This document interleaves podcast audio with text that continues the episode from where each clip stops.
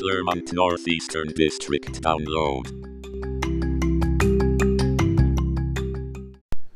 Okay, I'm over here with Mr. Brandt. We're going to talk about uh, how things are going in the district and then kind of look ahead to the future and talk about uh, with the COVID cases going up, what it means for school, where we see ourselves, and kind of what you know because uh, you guys are doing those weekly meetings with the health department. So, kind of fill us in so far.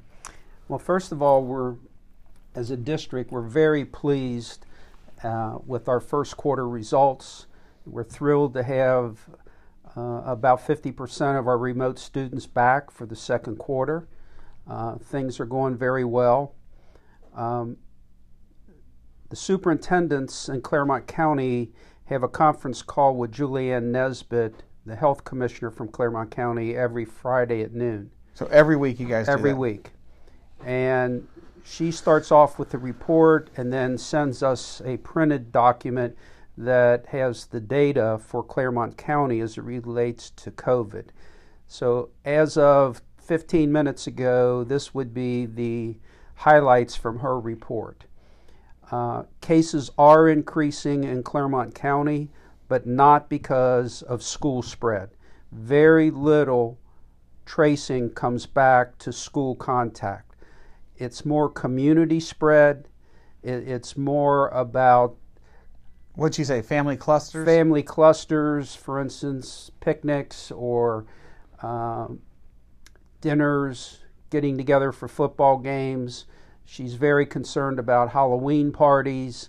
Uh, with Thanksgiving and Christmas coming up, it's not only travel, but it's large gatherings, and that the evidence is showing that many people are ignoring the the recommendations and the mandates around mask, social distancing, continuing to use hand sanitizer, and washing your hands. So um, she attributes a lot of it to COVID fatigue, that we've been at this so long that people were tired of it. But her statement was to the superintendents the kids are safer in school than anywhere else. Yeah, and, and you and you let me listen to this week's meeting, and the other thing that she really said was that they're so safe here. They really have attributed such a low number of spread in the schools, right? That's correct. So she's almost more scared of the no school yes. increasing spread because of what you just said, these clusters yes. and parties. And, and the other thing she indicated was that she was very pleased offline with CNE that we had issued a new contract to our cleaning staff, Alpha and Omega for a new 30 day protection spray called Germ Stop. And we had our first building wide application last week, and this, this is a 30 day protection, and this is done on top of all of our other cleaning efforts. So we feel that we've added a layer of protection for students and staff. So if anyone even feels like there's something that may or may not being done in their building, all they need is go talk to their building principal. Building principal, shoot me an email. I mean, what I think people need to realize is is that the guidance from the health department said that you do not need to clean after every bell or every change of class. That with all the protections and the sprays that we use and the disinfectants in the evenings, that routine cleaning as usual will be fine. We know that we're using a ton of wipes and we've got different types of uh, fluid applications for disinfect. So I know teachers and custodians can use that during the day. That's an extra layer.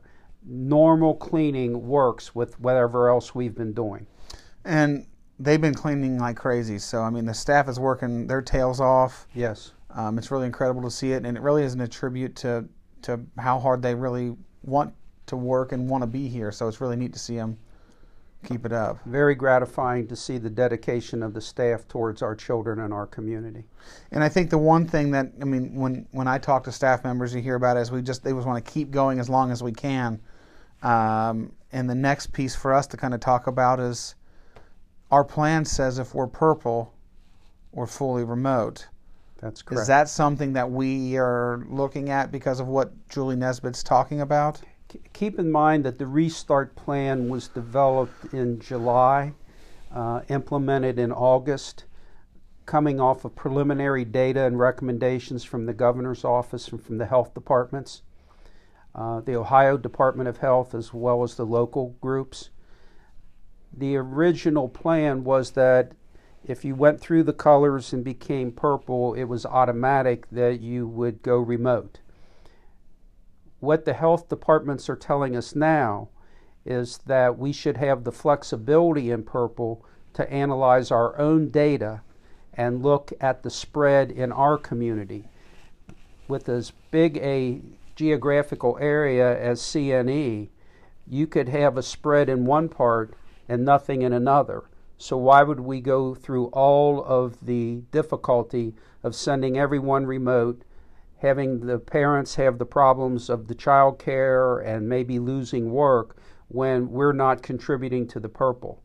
So, in the November meeting, I will be sharing documents from the health department with our Board of Education and seeking their support in giving us flexibility in the purple to analyze our own trigger points and our own data points to see if we, in fact, need to close and go remote, which may be different than Berg or Bethel or anybody else in Clermont County. Because the truth is, at the end of the day, we could still end up having to go remote at some point based off of what happens inside the buildings. That's correct. it has nothing to do with That's the color correct. system. It's kind of what we're, we're hearing Right. from everyone. That's great. Spread could happen excessively with staff, uh, food service workers. Uh, Whatever it is. any of those triggers could cause us some delay.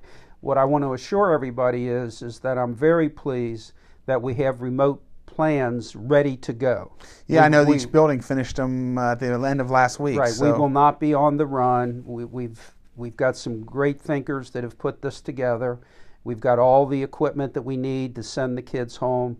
We learned from the spring what worked and what did not work. So I think we're in a much better place if we if we need to go there. And I think it's a real testament to the hard work of each BLT and TBTs, the times that they're spending and looking through some of this is that the full remote schedule is ready if it's needed, um, and is something we can relate to families or relay to the families very soon if needed, just to keep them in the loop. But our goal would be is to keep kids here as long as we can now. That's correct. Knowing what we know.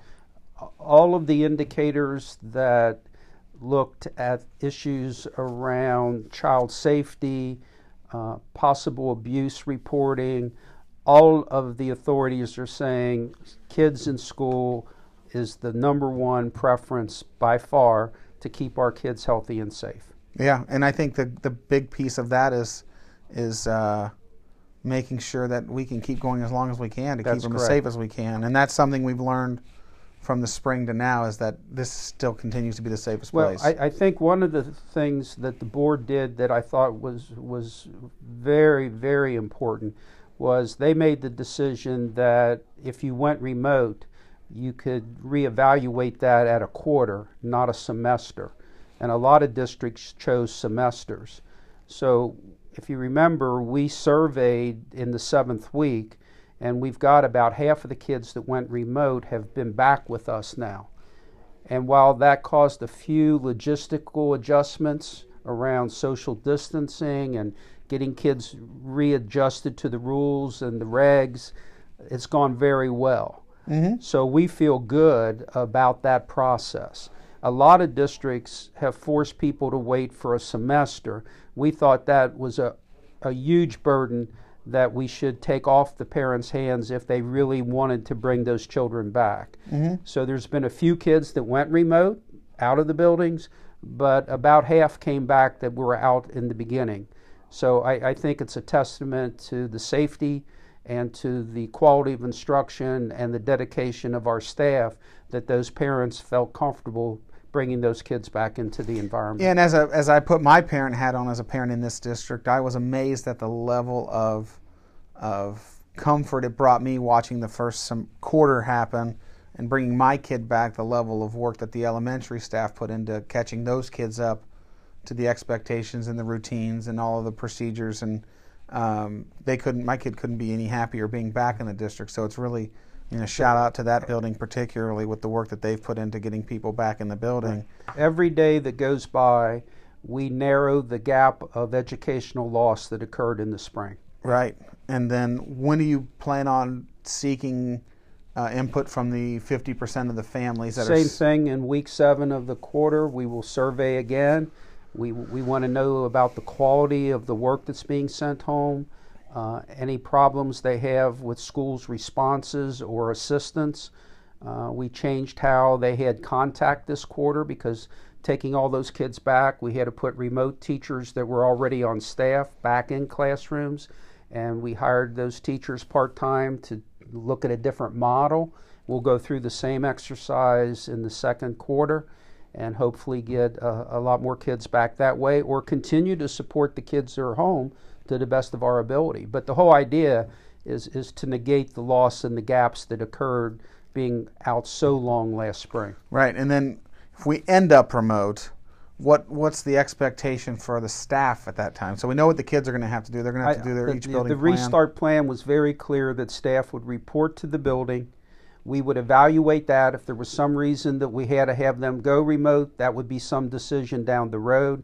But the plan calls for staff to be on on call in the buildings during that time. Okay, perfect.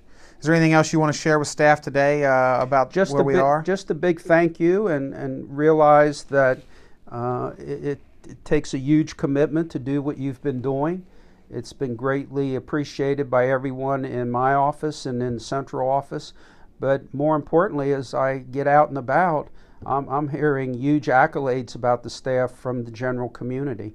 So I, I want to thank everybody for for being uh, leaders in the charge here. We've we've done excellent work, and we've not had the complications that a lot of our sister districts have had. Yeah, it's a, it's a testament to how hard and committed these people are to our kids, and it's great. So, thank you. I appreciate your time. Thank you.